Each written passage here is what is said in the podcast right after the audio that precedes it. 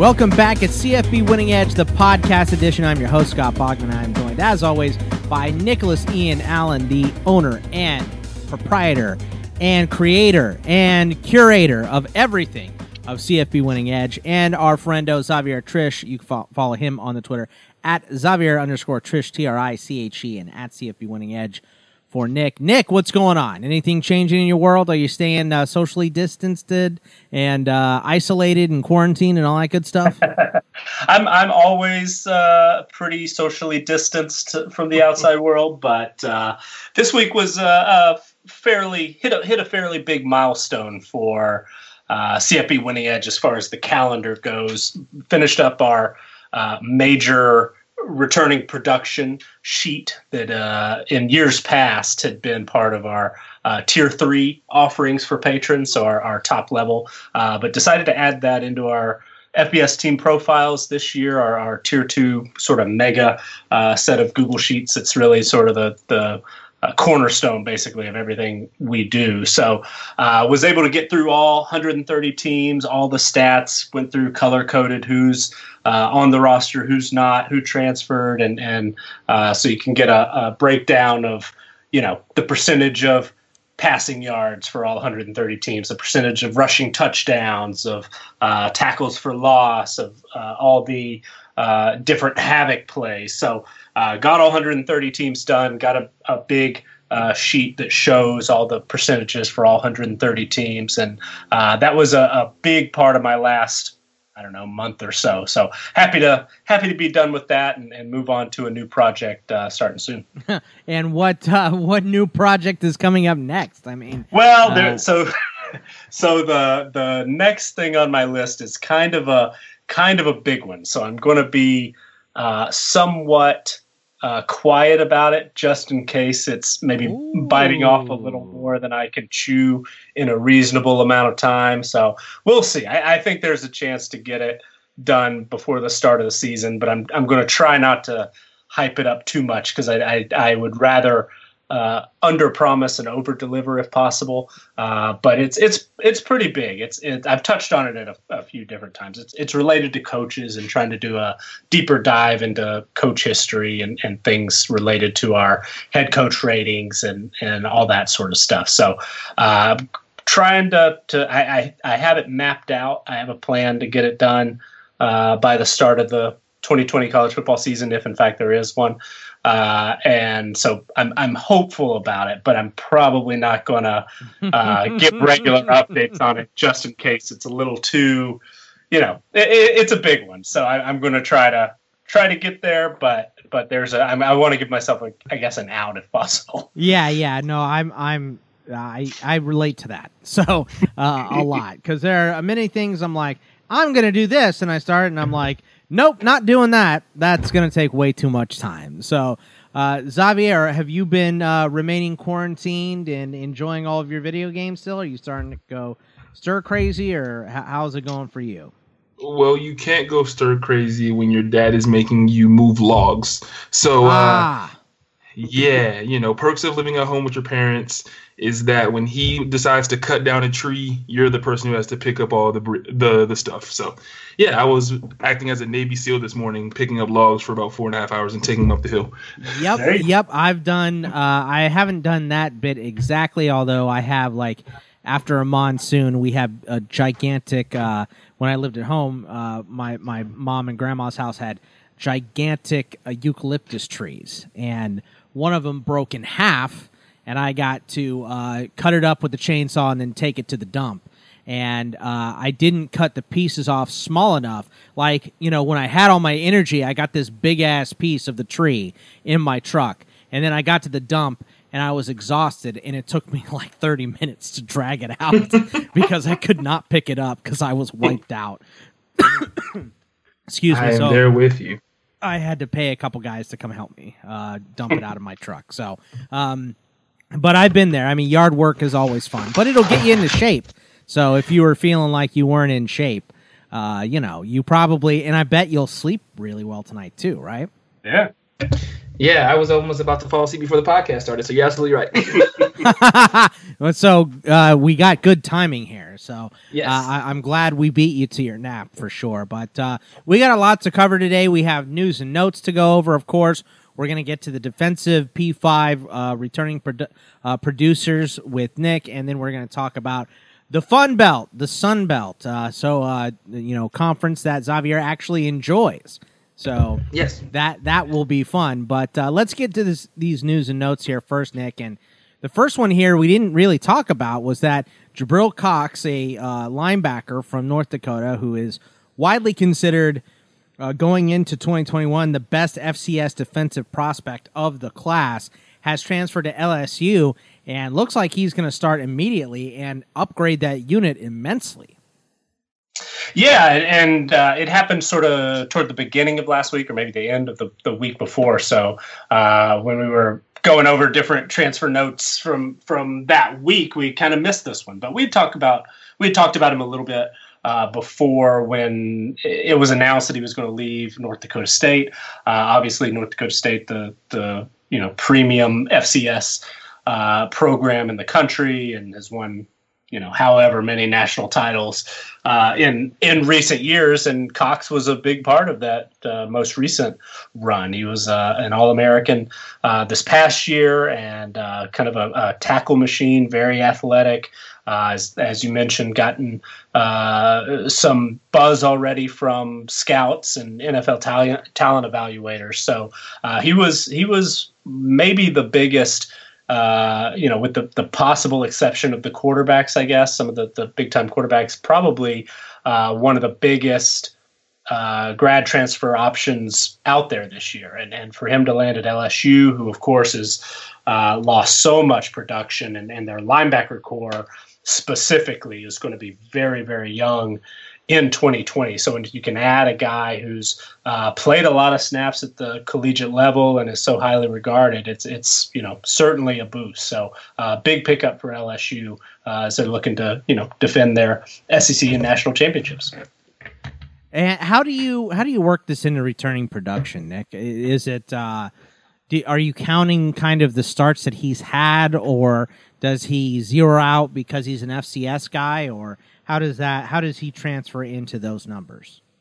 So it's it's a little bit of a it's a little it might be a little bit confusing because when i uh, the thing i referred to the, the returning production you know the big sheet that we've got available all of those numbers don't actually take into uh, account transfers at all it's only 2019 production lost or returning.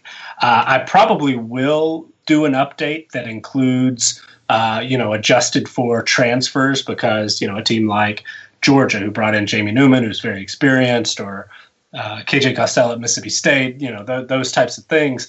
Those numbers do have an impact because you know Georgia got mentioned a couple of times last week is returning uh, so little production at certain positions, uh, quarterback being one of them. Uh, but you know, it does make sense that they should get some sort of something for Jamie Newman. I, I didn't include it because, of course, he, you know, he's a new player has uh, not worked with any of these, uh, you know, any of his new team, uh, teammates before, and I, I, think that is important. So I want to reflect that. But also, we've talked several times about you know Bill Connelly's numbers. He does incorporate uh, transfers, and, and he does the the previous year at whatever uh, school adds that into the mix. So eventually, I probably will do an update. I'll probably just do a separate column that includes uh, transfers and just say adjusted for transfers.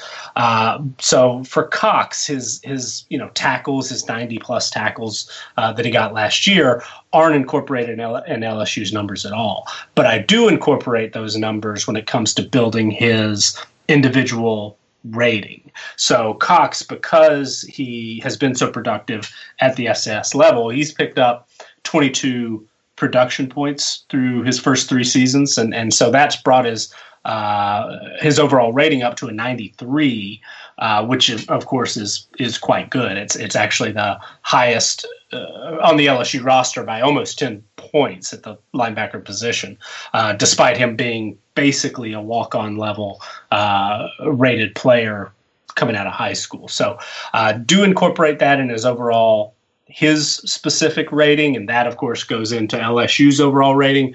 But right now, his actual you know tackles, sacks, tackles for loss, all that sort of stuff isn't reflected in LSU's returning production. And uh, Xavier, what do you think about Jabril Cox transferring to LSU?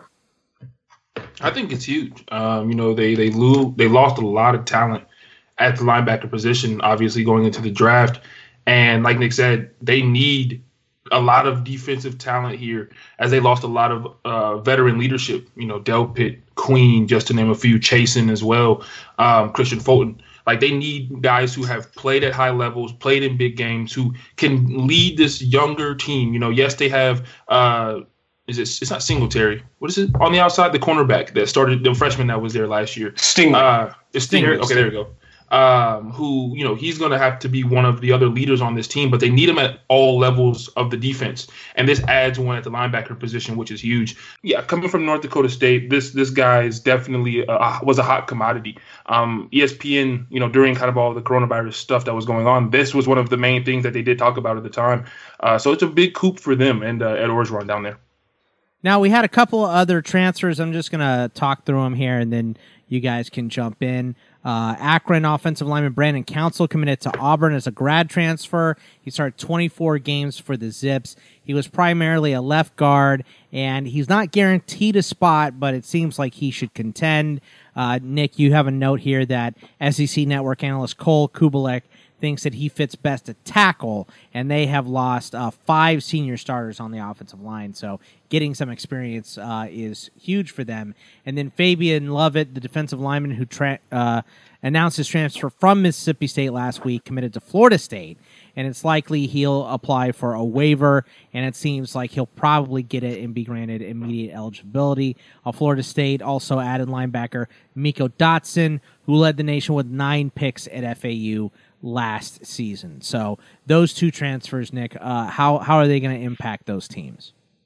So Council at, at Auburn. Uh, I, am I'm, I'm a big fan of Cole Cubelic's work, and and he uh, is an Auburn uh, grad, played offensive line at Auburn, and, and so he's always you know really tuned in uh, to that program, and and he actually shared some video as he was uh, sort of taking a, a, deeper dive into Council uh, after the news broke. And um, I, I, certainly, you know, at this point, because I, I, honestly haven't watched very much of, of Akron in the you know the the last uh, year or two. What? Uh, I know. You mean you didn't watch any of their I'm zero shocked. wins from last I year? Did I?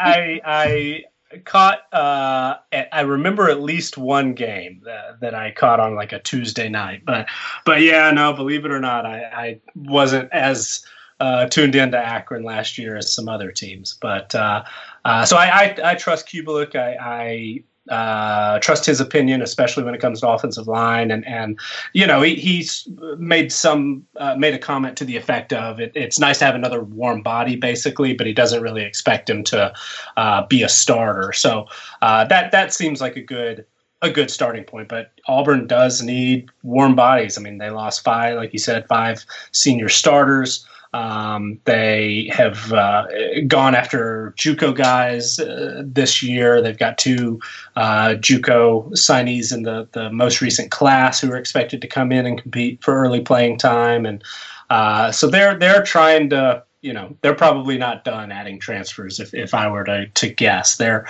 they're looking to rebuild that unit and it's going to be a major uh, storyline for them going into the, the season. Uh, Florida State uh, has uh, really hit the transfer portal hard under Mike Norvell and and uh, these two moves are are you know pretty big. I mean uh, Meiko Dotson the the corner is is uh, he, he kind of came out of nowhere a little bit. He uh, was a JUCO guy and then wasn't even a starter at the beginning of last season, if, if memory serves. But uh, came out, made big plays. You mentioned nine interceptions, led uh, led the FBS in, in that category. So he's going to come in, probably will compete for a starting job. Florida State, uh, really the the major weakness for them uh, on paper defensively was corner. I mean, they brought Asante Samuel Jr. back, and, and they've got a lot of talent uh, mostly at the safety position. They brought in a few, um, you know, corners in the in the most recent class, but um, Dotson's probably got a chance to, to play early, and based on his past production, probably has a chance to to do uh, some good things there. Um, if uh, if uh, Lovett is is granted immediate eligibility, and based on our conversation last week, I think we agree there probably is a decent chance of that. Um, he's going to you know he's going to add. He, he's going to be somebody that can play early, play often, and and probably provide an impact. He was very highly sought after after he entered the transfer portal. If you you know follow the uh, the reports that were uh, made public after that. So uh, two big ads for for Florida State. I, I, think Dotson probably has a chance to make the biggest immediate impact, but Lovett somebody that you know, uh, may not be a starter in 2020, but probably will play a lot and have an opportunity to to become a starter. Uh, you know, in 2021, I would say for sure. Xavier, your thoughts on these transfers? Yeah, I love the Auburn transfer. Um, this is a team that really needed bodies. Um, they lost a lot of production up front, and honestly, with you know Bo Nix coming back, one of the biggest reasons why he did have success last year was because of that offensive line. Um, and although he is coming into his sophomore year, he's still going to need to be upright to be effective, um, as well as you know, and we both know um, that Auburn likes to run the football. Their team that really le- leaned on that last year, um, waiting for Bo Nix to come around. So the more confident and uh, veteran leadership that you can have up front, the better. Um, I think Nick is right about him probably possibly moving to tackle. I'd have to do more research on that, obviously. Uh, moving to Lovett, I think you know, Nick, you made an amazing pick by going with Norvell in the coaches draft.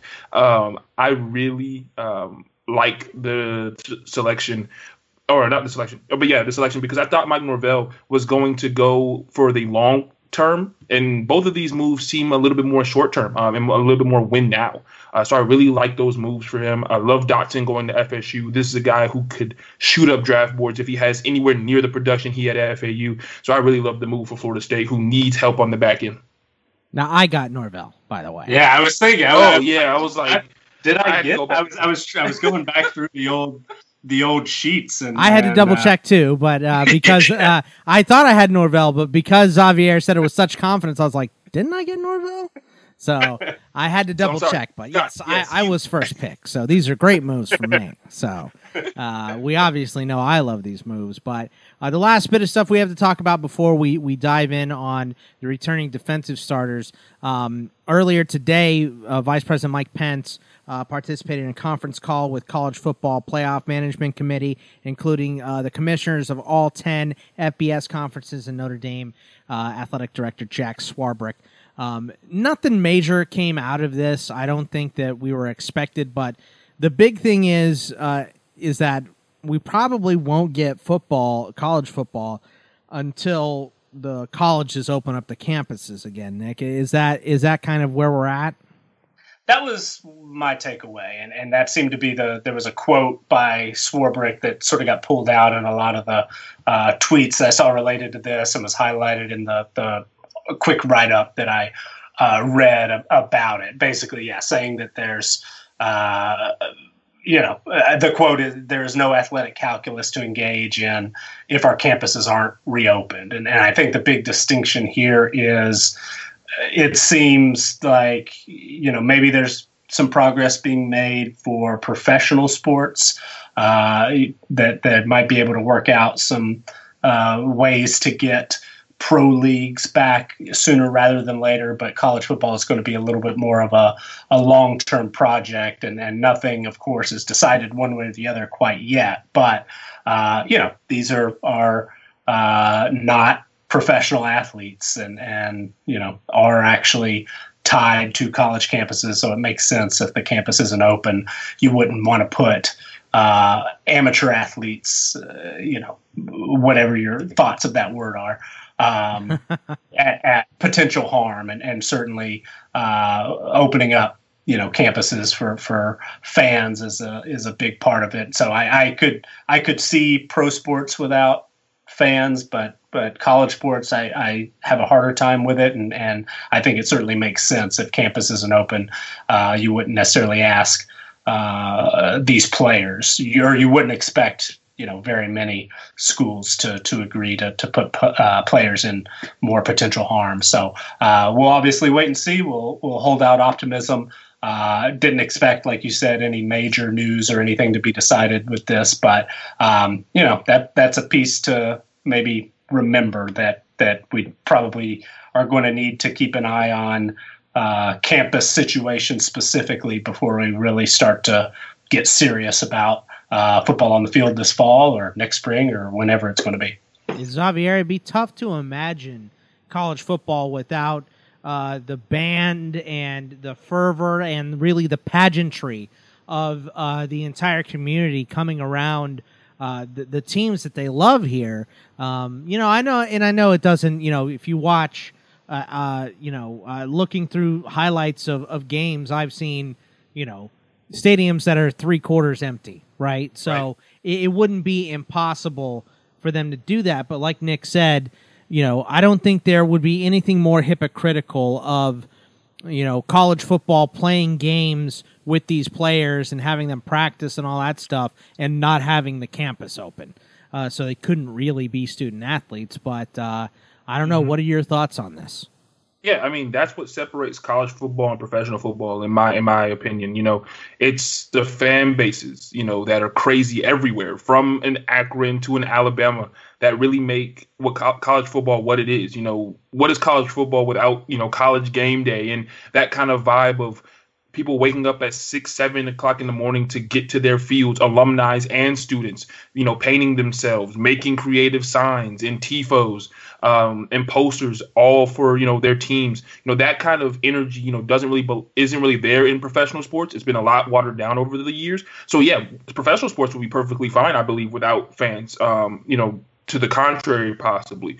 But college fans, college games, absolutely not. It, it's completely different. You know, um, nobody wants to watch the USC, USC without the Trojan running out and you know putting the sword in the middle of the field. Nobody wants to w- watch Florida State without the Chief running out. Like these are parts of college football that if you didn't have them, don't make them the same. And honestly, for me, doesn't make them nearly as watchable. Um, then it's just like a lower league. Uh, professional football at that point, you know, just with college names. Um, so that would make it very disappointing for them to try to do that. So I would honestly tell them not to.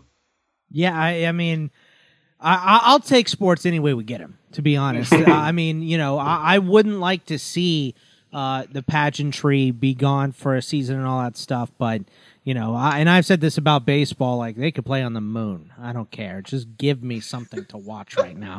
You know, I hate, I don't hate the UFC, but I'm not like a fervent, passionate UFC fan. I think I've seen in the last, you know, five years, I maybe have seen three of the pay per views, and it's because I was at a bar when the game was on. So I'm not, you know, over here like super UFC super fan 99 but uh, I'll I'll watch it. Give me something. I I, I was saying this on uh, the the in this league pod earlier today.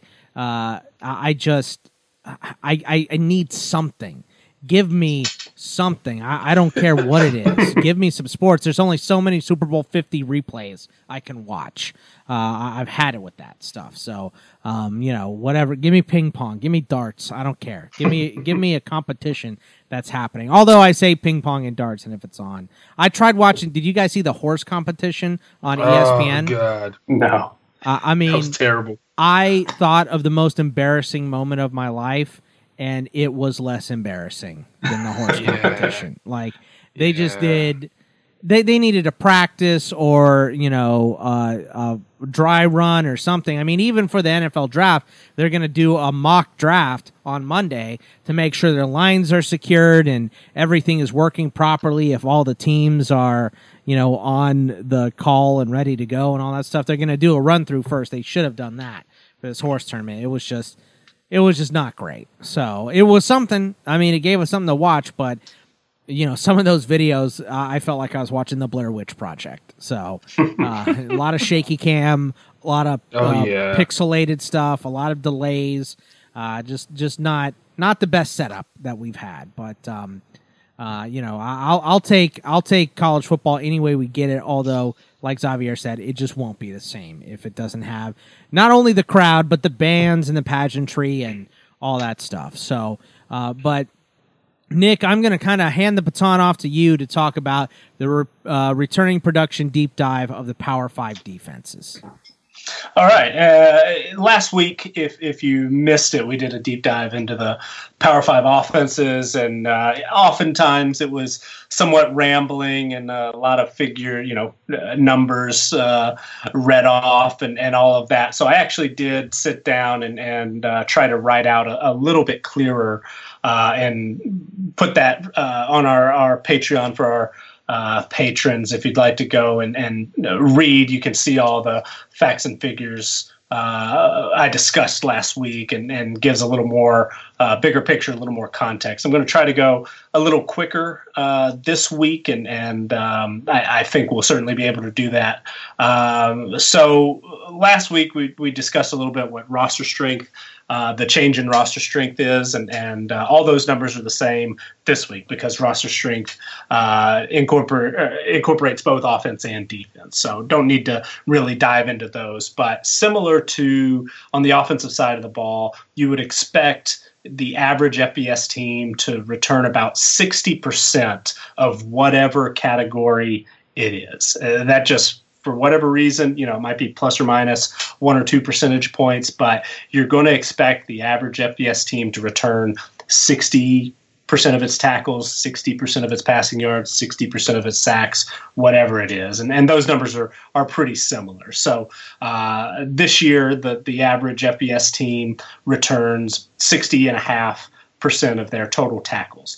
59.28% of their tackles for loss, 58.77% of their sacks, and 61.69% of their pass breakup. So those are the, the four categories that uh, we're going to focus a, a, little bit on today. And, and that makes a certain amount of sense. Tackles, tackles for loss, sacks uh, are havoc plays. Forced fumbles are, are the other uh, havoc play and, and you know passes defensed, uh, which are uh, pass breakups and, and interceptions. But forced fumbles are such a small sample that I didn't really want to dive into those too much. And then interceptions are uh, a little bit they can, they can be a little bit fluky, and, and there are not very many of those compared to the total number of passes as well. So I thought pass breakups would be uh, would make a little bit more sense to to uh, dive into. So uh, looked at the same you know the the same sets of teams to kind of see if there were uh, certain categories that maybe stick out as, as more important or less important on the whole. Uh, looked at the, the four playoff teams LSU, Clemson, Ohio State, and Oklahoma. Um, really, the only major difference compared to the, the Power Five averages in these categories, uh, each team, each each of these teams had a higher level of their tackles uh, returning, higher level of tackles for loss, and even more so, a, a higher level of pass breakups than the average team. So uh, those four playoff teams coming into the 2019 season averaged 68.5% of their total tackles, 67% of their tackles for loss, and 73.65% of their past breakups. And, and that kind of falls in line with uh, some of the research that Bill Connelly has done. Talked about him a lot in the past. He's done a lot of returning production write ups and, and has shown that uh, returning production in the secondary is the most important. Your defi- you know your corners, your safeties, nickel backs, things like that. Uh, similar to on the offensive side of the ball, how receiving production is most important. The uh, pass defense, basically, the the secondary is, is going to be think, your most productive. Do you, Nick, do you think that's because most uh, college football teams are going more toward spread offenses now? Do you think, or do you think maybe the other positions, defensive tackle, defensive end, linebacker, are e- more easily replaced than upper echelon defensive backs.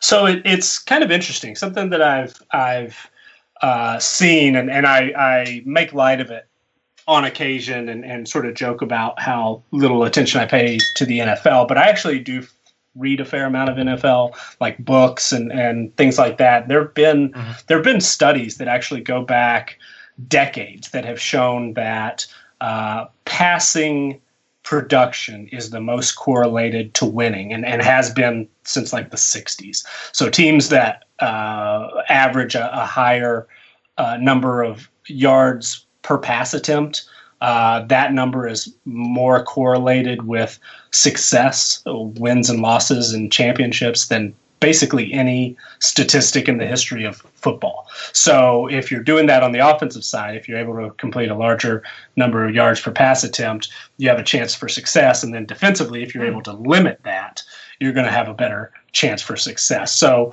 for for whatever reason, that's just sort of what the history has shown, and and so I think it becomes more important because you're right. I mean, obviously, passing uh, is more a part of the game now than it really ever has been, uh, and, you know more teams are are passing more and, on early downs instead of just what are traditionally thought of as passing downs, you know, third and long and, and second and, and really long, those sort of sort of things. So uh, I think I think there's certainly part of it uh, to what you mentioned that's correct. But I, I, think the bigger picture is just that's just sort of the way football's proven to be. That it's just passing is is the most important thing.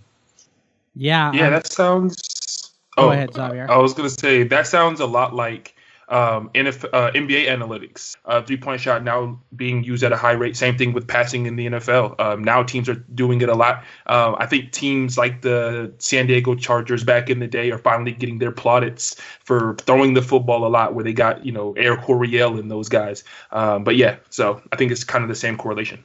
Yeah, I mean I know the Rockets.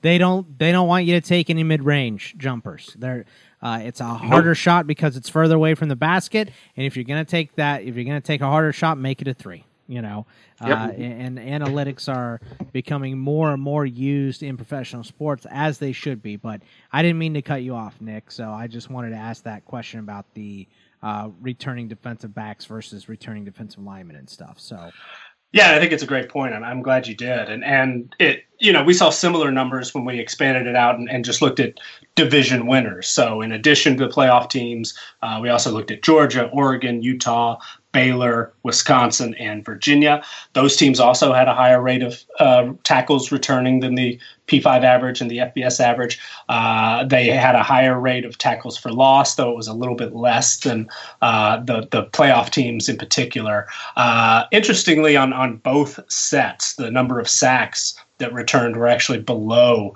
uh, the P5 average. So uh, sacks are just kind of a, you know, I think similar studies have shown that uh, hurrying the quarterback, pressuring the quarterback is, of course, very important. Sacks, there's a lot of noise in there because, you know, sometimes you, you just miss a guy, but he rushed the throw and throws an interception. Uh, you know, sacks are just, you know, it, makes sense to me that they're not as highly correlated. And, and, somebody that's a little more sophisticated mathematically could could probably do a better point of, of saying exactly why that is. But uh, sacks are, are not as important, perhaps. Uh, you know, our, our numbers show a, a little bit that that might be the case. But pass breakups, again, this same group is over 70%, almost 71% in uh, pass breakups returning compared to uh, 66%, which is the, the FBS average. So uh, I'll, I'll write all that up and, and have it uh, by the end of the week for for our patrons. But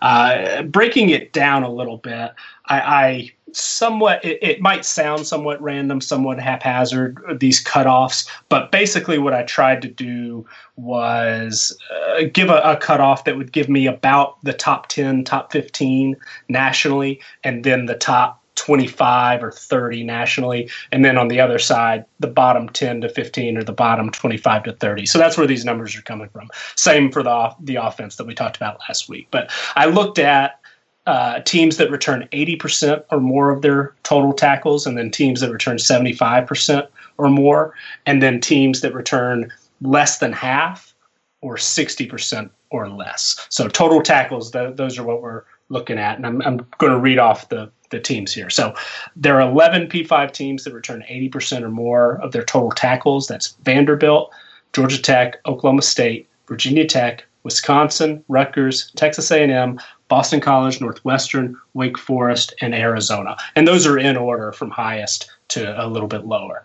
On the the uh, under 50%, there are only six, and these are from the bottom up. Baylor, Minnesota, Utah, Syracuse, Miami, and Kansas. So those are the teams that are returning the, the lowest amount of their tackling production. So you could expect they were probably hit hard at the linebacker position, probably hit pretty hard. They're going to look the like the Longhorns this year. Exactly. From 2019.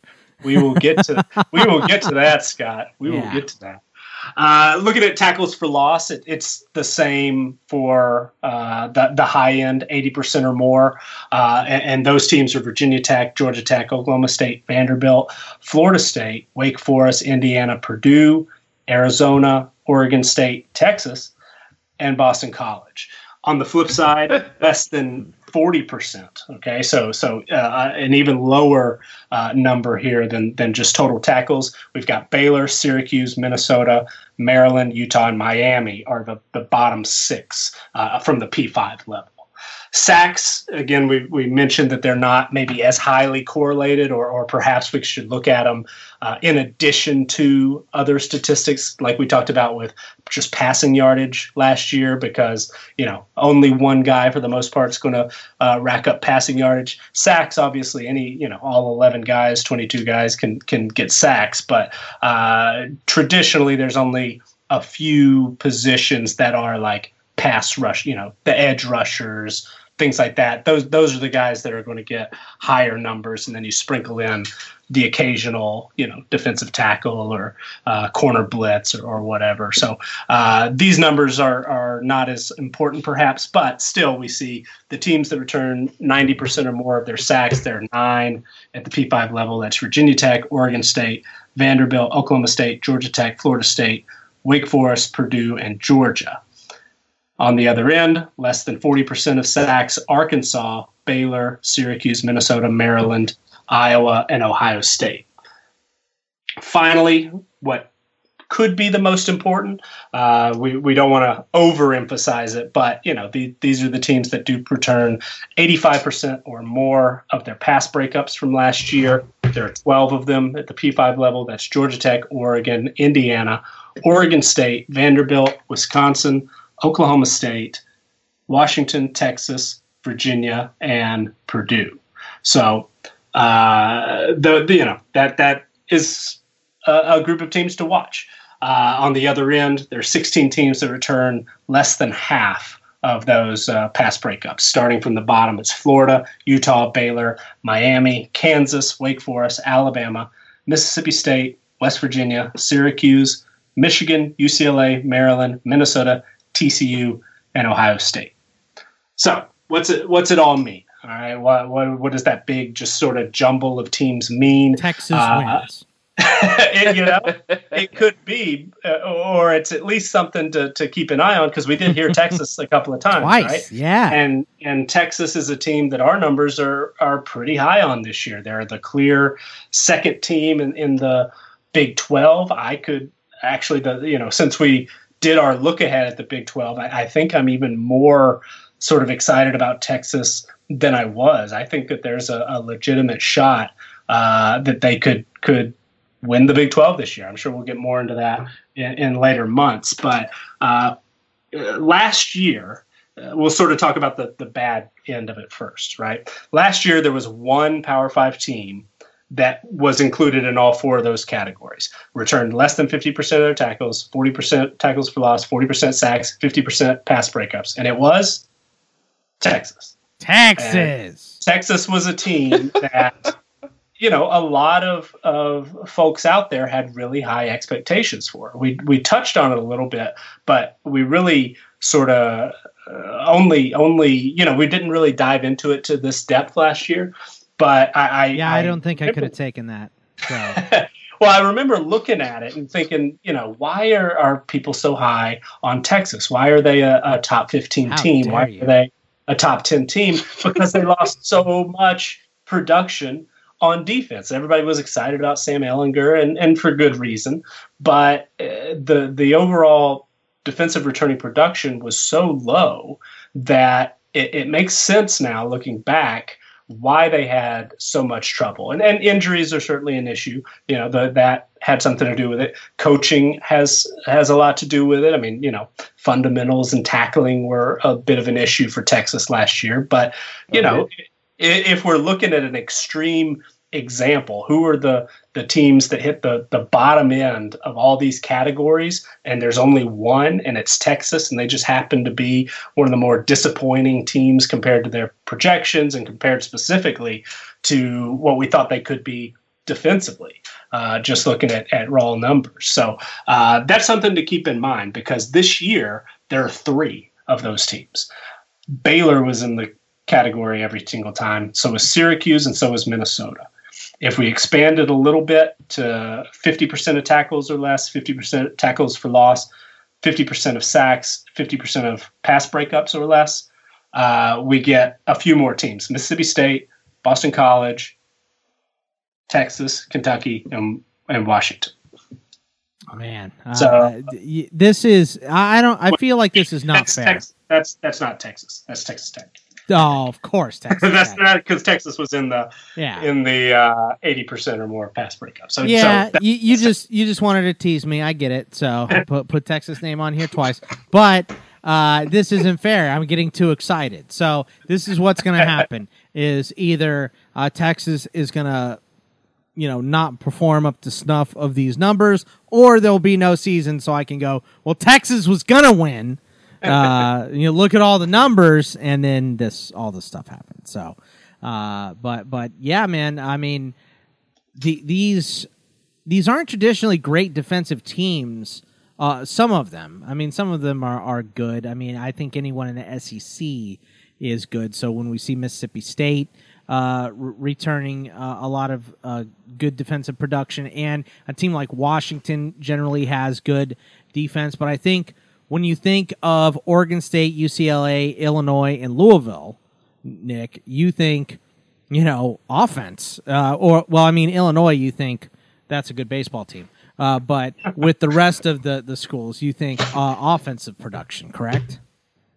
Well, yeah, and and those those teams that you bring up are interesting because coming into to last year, uh, those were the only four Power Five teams that returned 80% or more of their tackles, 80% or more of their tackles for loss, 90% or more of their sacks, 85% or more of their pass breakups. And I read and, the sheet wrong. So.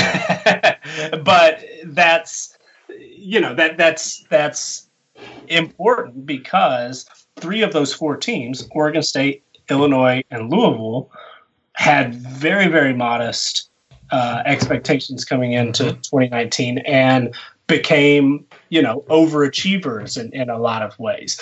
UCLA was was again disappointing. I think we had higher expectations for what ended up uh, happening at, at UCLA, but three out of four ain't bad. And and if we're going to see you know Oregon State challenge for a 500 record when basically everyone expected them to go 10 and or you know 2 and 10 or Illinois who has been a laughing stock and and you know all of a sudden makes it to a bowl game. Louisville was just absolutely dreadful in 2018 especially in the second half of the season and they're one of the big and you know biggest improvers uh, over the course of the, the 2019 season. They didn't play very good defense, but but as a whole they improved, and so maybe there's you know something to to uh, look at this as, as a, a, clue that maybe we should have seen it. In 2020, there are three teams that meet all these benchmarks: Vanderbilt, Georgia Tech, and Oklahoma State. Vanderbilt is interesting to me because they were in the wrong end of our discussion offensively. They're one of the least experienced offenses in the country, one of the most experienced defenses in the country. They're the only defense that returns 11 starters, uh, and, you know that that's interesting. But offensively, could be a bit of a disaster. So is Vanderbilt going to be a team that you know really tries to slow things down, really tries to make it you know ugly? Is that something that we can look at uh, when we're looking ahead to next year? If we're looking at you know unders in, in Vanderbilt games, or if we're looking you know from a, a college fantasy football standpoint, are you going to want to have your guy you know matchups against Vanderbilt? Because they are you know one of these teams offensively that that has a chance to be very good, but or defensively has a chance to be very good, but offensively you know they might try to to change things up to to protect themselves. So it's just something to, to think about. Georgia Tech, I would put in a similar position to, you know, Oregon State, maybe Illinois if everything breaks right. They're a team that could you know, jump up and, and contend for a bowl game. Uh, Oklahoma State is a team that, you know, despite what I said earlier about Texas being a clear number two, Oklahoma State's in that discussion for a lot of people. And and we've talked a lot about they bring back Chuba Hubbard, they bring back uh, Tylan Wallace, and Spencer Sanders is going to be better as a sophomore. But defensively, they're up here with with one of the most experienced teams in the country. And uh, just slightly below that level, Virginia Tech is in that discussion. And, and you know, there were some others that hit a couple of categories. I, I remember Arizona a couple of times, Wake Forest a couple of times. So just something to keep in mind as you're looking ahead at preseason projections who's on the highest end, who's on the lowest end, because sometimes these outliers uh, might give us some clues that you know we might miss otherwise when we're looking ahead and making projections. Yeah, and I like uh, you know, I, I, like you pointing out Vanderbilt and Georgia Tech specifically as far as look, there's great. Um, uh, there's a great amount of returning production as far as the defenses on these teams go, but the offenses are so bad that they set the defenses up in bad positions a lot of the time. Mm-hmm. You know, uh, either they're turning the ball over, they're going three and out uh, a lot of the time, and you can have as great a defense as you can possibly muster, and you know if your team is going three and out every time or turn the ball over and setting you up with a short uh, field to defend. Uh, and leaving you hung out to dry on the field a ton. It sometimes it just doesn't matter. But I really like uh, comparing those teams against like an Oklahoma State, where we know they're a good offense. Mike Gundy's been there for a thousand years, and yep. um, you know, I mean, he's a man. He's fifty. So, um, but uh, you know, you have the returning offense and uh, you know the returning defense as well. A ton of production there. So Oklahoma State could be very, very dangerous in the Big Twelve this year. So, uh, love pointing out these teams. Javier, any comments on these returning producers? Well, yeah, just to give a, a, little hope for Vanderbilt fans. The last time that they made a bowl game, their team was kind of similar. Um, 2016, I believe. Um, now that I'm looking at the schedule, uh, their defense was amazing. Uh, they held all of their opponents under 30 points um, that year, um, outside of Western Kentucky, um, and you know they really led on. Um, you know, leaned on their defense all year. That's how they beat Georgia that year, 17 16. You know, they gave Florida only 13 points that year. So the last time that Vanderbilt had defense, I guess, comparable to the one they have now, at least in production, was 2016, and it boded well for them. So, you know, just a little hope for the Vanderbilt Commodores. I mean, if you say so. so. well, I, you were you you lumped uh, Vanderbilt and Georgia Tech together, Scott, and, and it was interesting because I, I, certainly agree with Vanderbilt. I mean, that the just the the the uh, overall distinct, you know, how on the the far end of inexperience they are offensively, and then the far end of experience they are defensively. I, I see that Georgia Tech. I, I, think I'm a little bit more uh, hopeful. I think offensively, they they bring back a, a, a, fair amount of offensive production, but they were. You're absolutely right. They they were not very good last year, so it's going to be. It's going to be tricky to, and they're to still kind of in a transition, which is why I bring yeah. them up. You know, yeah. from from moving offensive systems so you know they're they're they they played much better than we expected last year, even though our our bar was very low. Uh, mm. So the the uh, production is uh, a lot is returning, but I'm just still not. Uh, you know, it, when you go from running a triple option to running a normal offense, sometimes it's just you, you got to wait uh, a couple years. It's not like Rolovich going from run and gun over to Washington State where they were already built with the spread, you know, so the personnel sure. a lot can be be the same. So that's kind of why I uh, lumped them together. It's we, we're just still not Georgia Tech a lot higher upside than Vandy, I would say this year, but still the the expectation should should be set fairly low, right? Yeah, I think so. All right, yeah. are, are, we ready to go talk about the Fun Belt, boys? Let's yeah. do this.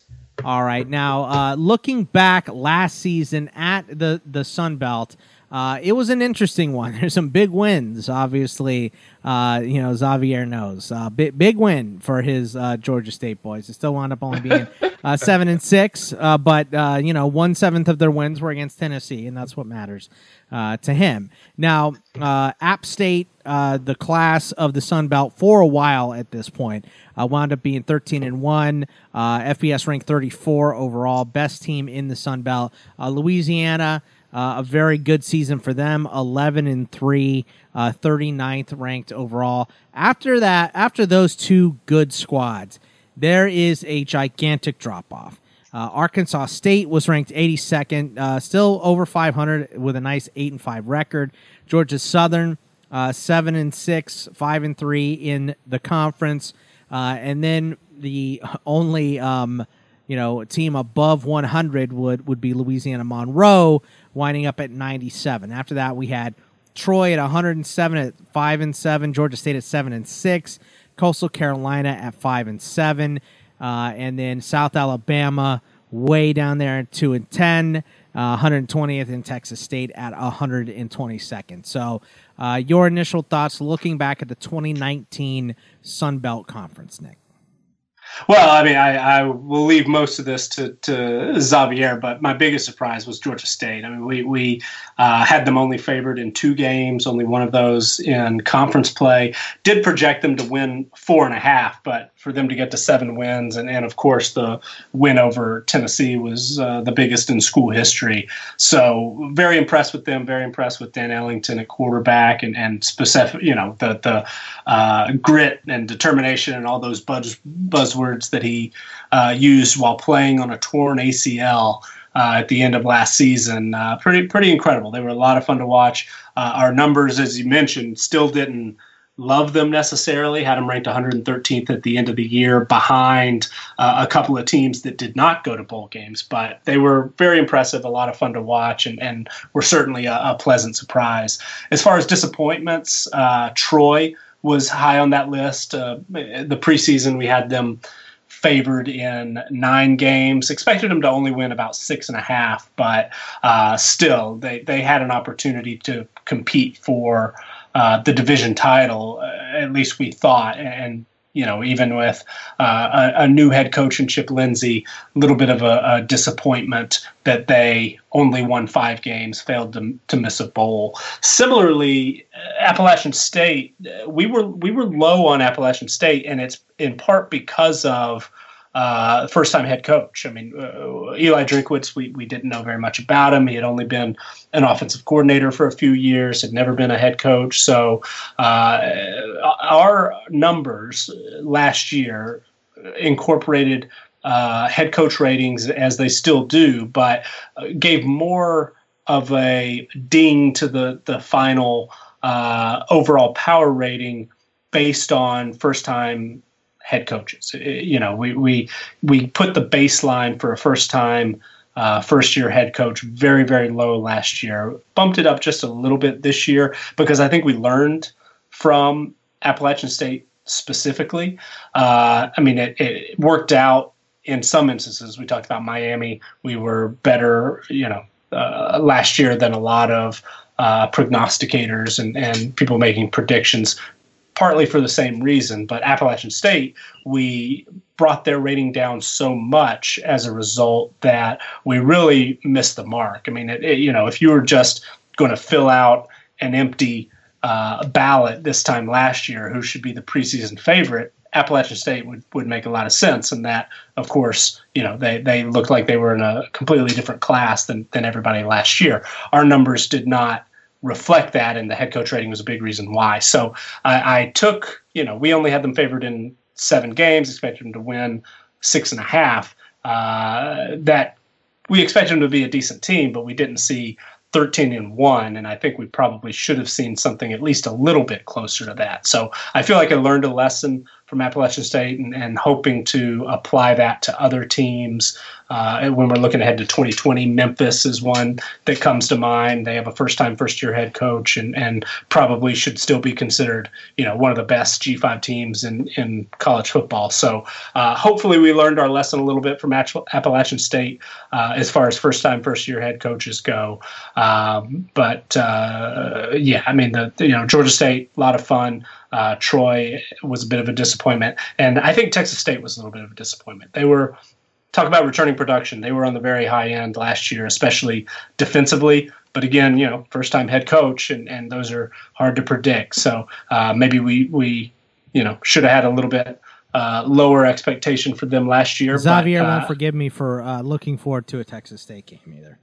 Well, and yeah. Texas State beat Georgia State if if uh, memory serves. But I expected more about from Texas State, uh, really on both sides of the football, and I was really excited about Bob Stitt, former Montana and Colorado School of Mines head coach, was the offensive coordinator there, but it just didn't work out. He uh, already uh, Jake Spavital has has fired uh, Bob Stitt, moved on, so uh, you know uh, maybe we expected a little too much too soon. Expected them to win five games, uh, favored in four. But um, overall, I mean, still the, the story of the season, I think for for most everyone, if not Appalachian State, was was Georgia State.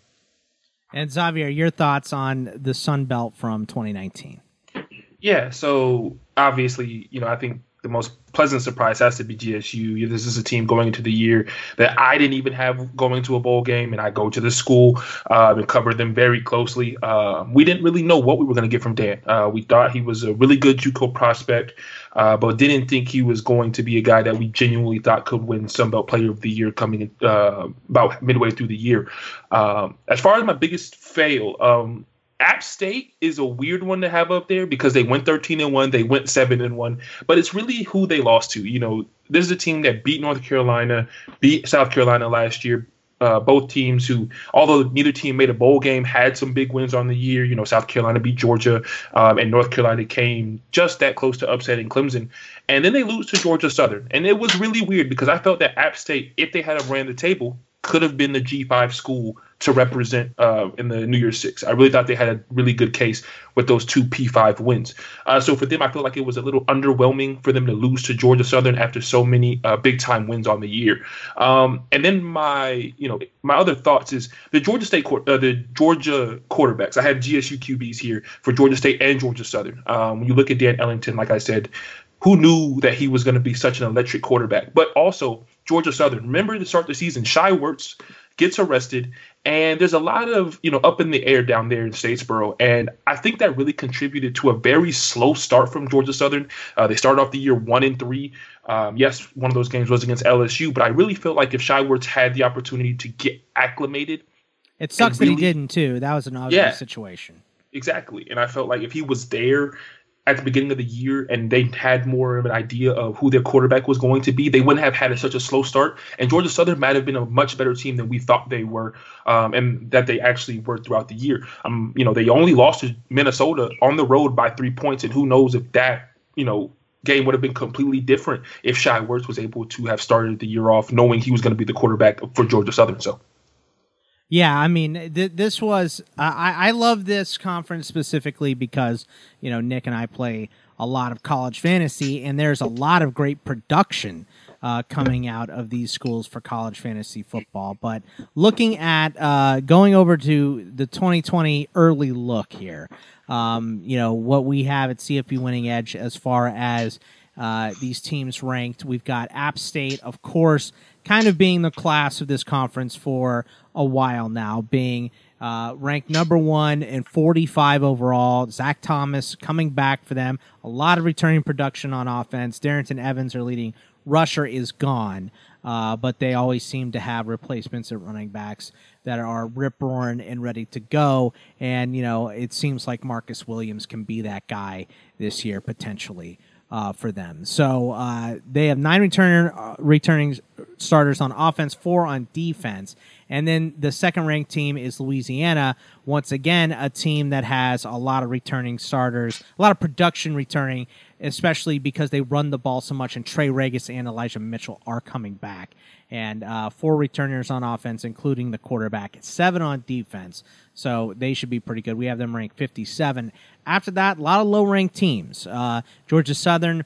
Uh, or Arkansas State, excuse me, comes in uh, as the next highest ranked team at 87 overall, nine returners on offense, including two quarterbacks. Uh, I don't know, Nick. Is, is it going to be Bonner? Is it going to be Hatcher? Well, what's going to go on at Arkansas State? That's a good question, and people are split. It seems that uh, the sort of the consensus, maybe not consensus, because that's that's not split. Uh, the the uh, I guess working theory I've, I've heard most is that Logan Bonner, who uh, was the starter coming out of fall camp but got injured, uh, is likely to start the season or, or have the inside track to getting that job back, despite Layne Hatcher, in my opinion, being better uh, after we saw him. I think Arkansas State.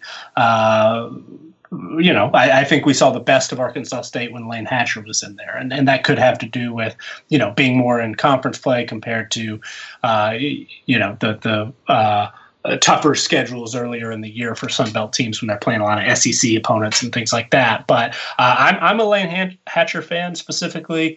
Uh, I, I, think that Oklahoma or uh, Arkansas State uh, would maybe be better at going ahead and, and moving to him. But it sounds like it's going to be, you know, Bonner's going to have a chance to, to get the job back. Yeah, I, I think so too. But uh, it's it's an interesting situation to work out, but they have two good quarterbacks. Uh, regardless. So they're ranked next highest at 87. Then a, a couple teams in the 90s in Georgia Southern. Uh, they got six returning starters on offense, six on defense. They're 94. 96 is Troy with seven on offense and five on defense. And then moving down here, uh, you know, into the 100s, dipping down. We've got uh, Louisiana Monroe, five returns on offense, but no quarterback, and five returning starters on defense. Then Troy at 96, seven, uh, or excuse me, Georgia State uh, next at 118, eight and nine, but no quarterback. Obviously, Ellington is gone. Then uh, we have Texas State. Uh, with five returns on offense, a quarterback that was starting for half the year, and then four on defense and then uh, Coastal Carolina and South Alabama, not great. Uh, seven on offense for uh, Coastal Carolina with five on defense, and five and six for South Alabama. So, Nick, 2020 uh, early look at the Sun Belt. What do you got?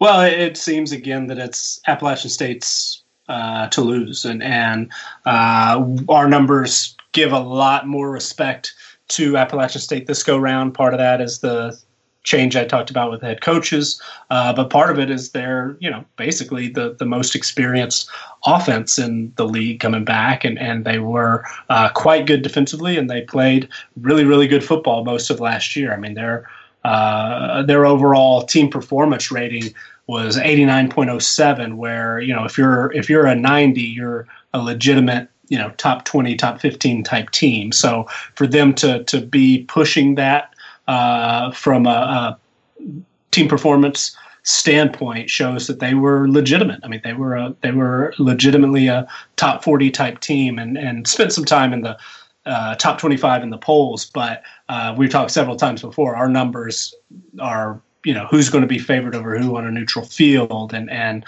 uh, so you're going to you know they're not going to line up specifically with the uh, the media polls, but for Appalachian State to be a top 50 team preseason is pretty impressive. They're they're uh, certainly one of the highest G5 teams coming in to this year. Louisiana, if they brought a little bit more back on offense, would be you know uh, a real challenger, and and they still might be. I mean, I'm a, I'm a uh, big believer in Billy Napier. He's done a uh, great job there as a first time head coach. I mean, this is a guy that worked for both Nick Saban and Dabo Swinney, has a uh, really great uh, resume from a, an assistant coach standpoint, and, and uh, he's proven to be. Uh, worthy of the task as a head coach as well. I mean, this is a, a program that you know recruits really well, especially now under his leadership, and and they're about you know as good as it gets when it comes to running the football. The three-headed monster at running back they had last year was was pretty incredible, and for Ragas and Mitchell coming back this year, uh, you would expect both of those guys hopefully to see a little bit of an uptick in their overall production. But uh, with Levi Lewis as the quarterback coming back. Uh, you would expect that that offense could could continue to put up good numbers, even though they lose a, a couple of big guys on the offensive line. Uh, I think that Georgia Southern with a, a full year of Shai Werts as a uh, senior and a full year of Wesley Kennedy as a senior, uh, their explosive uh, slot back who missed some time early in the year with a, I think an academic issue, if if memory serves. Um, getting both those guys, you know, fully healthy, fully uh, on board for a full season. This is a team that is capable of doing some really good things. And obviously, they were the only team to beat Appalachian State last year. They're you know arch rivals, and and uh, that is a fact. But uh, they're they're uh, certainly a team capable of beating anybody on on any given day. And I would throw Arkansas State and Troy in that category as well. Both showed incredible explosiveness offensively, throwing the football. Arkansas State has to replace two pretty incredible wide receivers and, and has to get that quarterback situation figured out. But they're they're going to be tough. Troy uh, doesn't have a quarterback, uh, at least a returning starter, losing Kaleb Barker. But Gunnar Watson did some good things as a backup last year. Parker McNeil was a JUCO All American coming in, and and Jacob Free is a, a, Power Five transfer. So they've got they've got some options. I, I think any of those teams, uh, any of those five, really is capable of, of challenging for a division title. And and even though Appalachian State and Louisiana are the the clear division favorites. It's not going to be easy for either of them. And and you know there are things to like about the rest of the teams as well. Georgia State's very experienced. They just happen to lose uh, the you know potentially the, their two best players, three best players probably. Mm-hmm. I mean, Ed Carney, a linebacker, uh, is a big loss, but they're hoping to fill some holes with Power Five transfers. They've got five guys coming in uh, who are expected to play this year that that were you know fairly uh, well regarded coming out of high school and, and ended up uh, transferring to, to Georgia State. Coastal Carolina, our, our projections have a little bit of trouble with them because they're such a young program, only joined FBS a few years ago, so their recruiting ratings are, are a little bit off compared to uh, some of the other programs. And, and they've got a great uh, running back, CJ Marable. They've got two capable quarterbacks. Uh, I've seen some good things analytically uh, numbers related to Bryce Carpenter. We were talking about, um, you know, yards per pass attempt. Uh, another interesting one is completion percentage above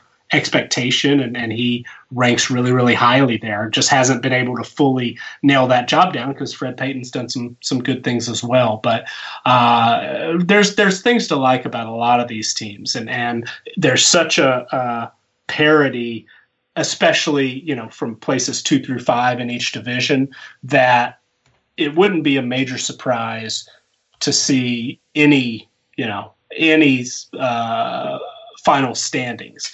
I mean, I, I, wouldn't be shocked if Georgia Southern wins it. I wouldn't be shocked if Arkansas State wins it. Uh, probably the only thing I would be shocked is if Appalachian State and Louisiana somehow really drop off. But um, you know, there, there's going to be fun. There's some good players in this league. They uh, you know, a lot of good high school players in that part of the country, and, and you know, certain amount of them end up in, in the Sun Belt. So uh, I don't think we've seen our last SEC upset. I don't think we've seen our last, you know, uh, double digit winning season and, and potential challenger for a G5 spot in the New Year's Six. So I'm excited about the Sun Belt looking ahead to 2020. Xavier, your thoughts on the Sun Belt for 2020? Yeah, so this is App State's conference to lose. Um, when you look at Appalachian State, I really would like to point to their offense, which led them a lot last year in some of their tougher games. Uh, I don't see so much of their losing their leadership on defense as hurting them because they bring back so much talent offensively. Um, you look at Louisiana. You're right, Nick. I think if they were bringing back more talent um, and more production, they'd absolutely be able to challenge for App State last year. They gave Appalachian State all they could handle in both meetings last year, um, and really came down to the wire um, in both games, um, in the conference championship and midway through the year. So I absolutely agree with you there. When I look at Georgia Southern, um, I look at a team that has really the capabilities of winning the conference. You know, when you look at their schedule, most of their big games are at home. They get App State at home. They get um, Lafayette on the road. They get uh, South Alabama and Texas State both at home, and Troy. I think that if they can take care of business at home, then I have no problem with them taking business on the road and being able to win ball games. They are my sleeper pick to win the conference next year. Um, although that hurts me so much being a Georgia State fan. Um, when you look at Arkansas State, once again, they're going to be built entirely on offense. Um, they are going to be a Lamborghini with no brakes. Um, I really think that it's going to be tough for them to stop teams, uh, but that was really their Achilles heel last year as well. I mean, that didn't hamper them too much. Um, they're going to have to average about 35 points a game, which just makes them even more fun. Uh, but Arkansas State is another team that I think could do it. And I'm going to say this I'm going to go out on a limb and think I really think Georgia State has an opportunity to win the conference if they can figure out the quarterback situation. They bring back eight starters offensively, nine defensively. You talked about the transfers of like Jamyest Williams and company. I really think they have an opportunity if the quarterback position can be solidified and figured out by game one that they have a chance to really, you know, surprise a lot of people. Um, this is a team that, if I, I really be honest with you, if Dan Ellington doesn't get hurt last year, they the only team that they weren't better than, in my opinion, was Appalachian State. Um, so I really think that they can run the table. Their defense will be extremely better, and I feel like that really hampered them last year, and was really one of the re- one of the reasons why Dan even played most of the games because he knew that they needed to score 30 points for them to win game in and game out. Um, so the defense should be much better, even losing a guy like Ed Carney. But I really am going to pick them as a sleeper. Yes, it's a homer pick, but at the same time, it's based, you know, partially off the numbers. You know, this defense, if they're able to hold teams under 35 points, which is something that they struggled with last year, is going to give an offense that brings back all five starters on the offensive line, their number one receiver from last year and number two receiver from last year, and their backup running back. I don't see why they can't just figure it out at the quarterback position as long as it's not dirt back there. They're going to be fine.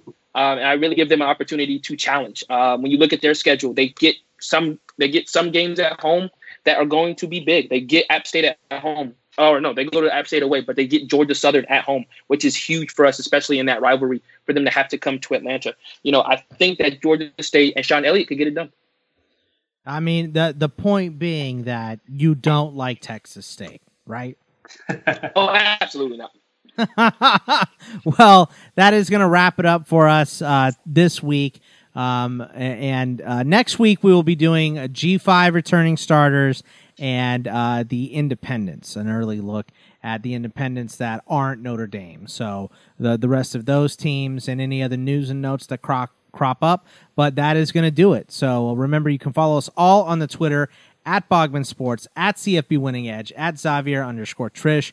And uh, wash your hands, everybody. Stay six feet away from everyone. Don't get COVID 19. And uh, we will see you guys next week. Take it easy.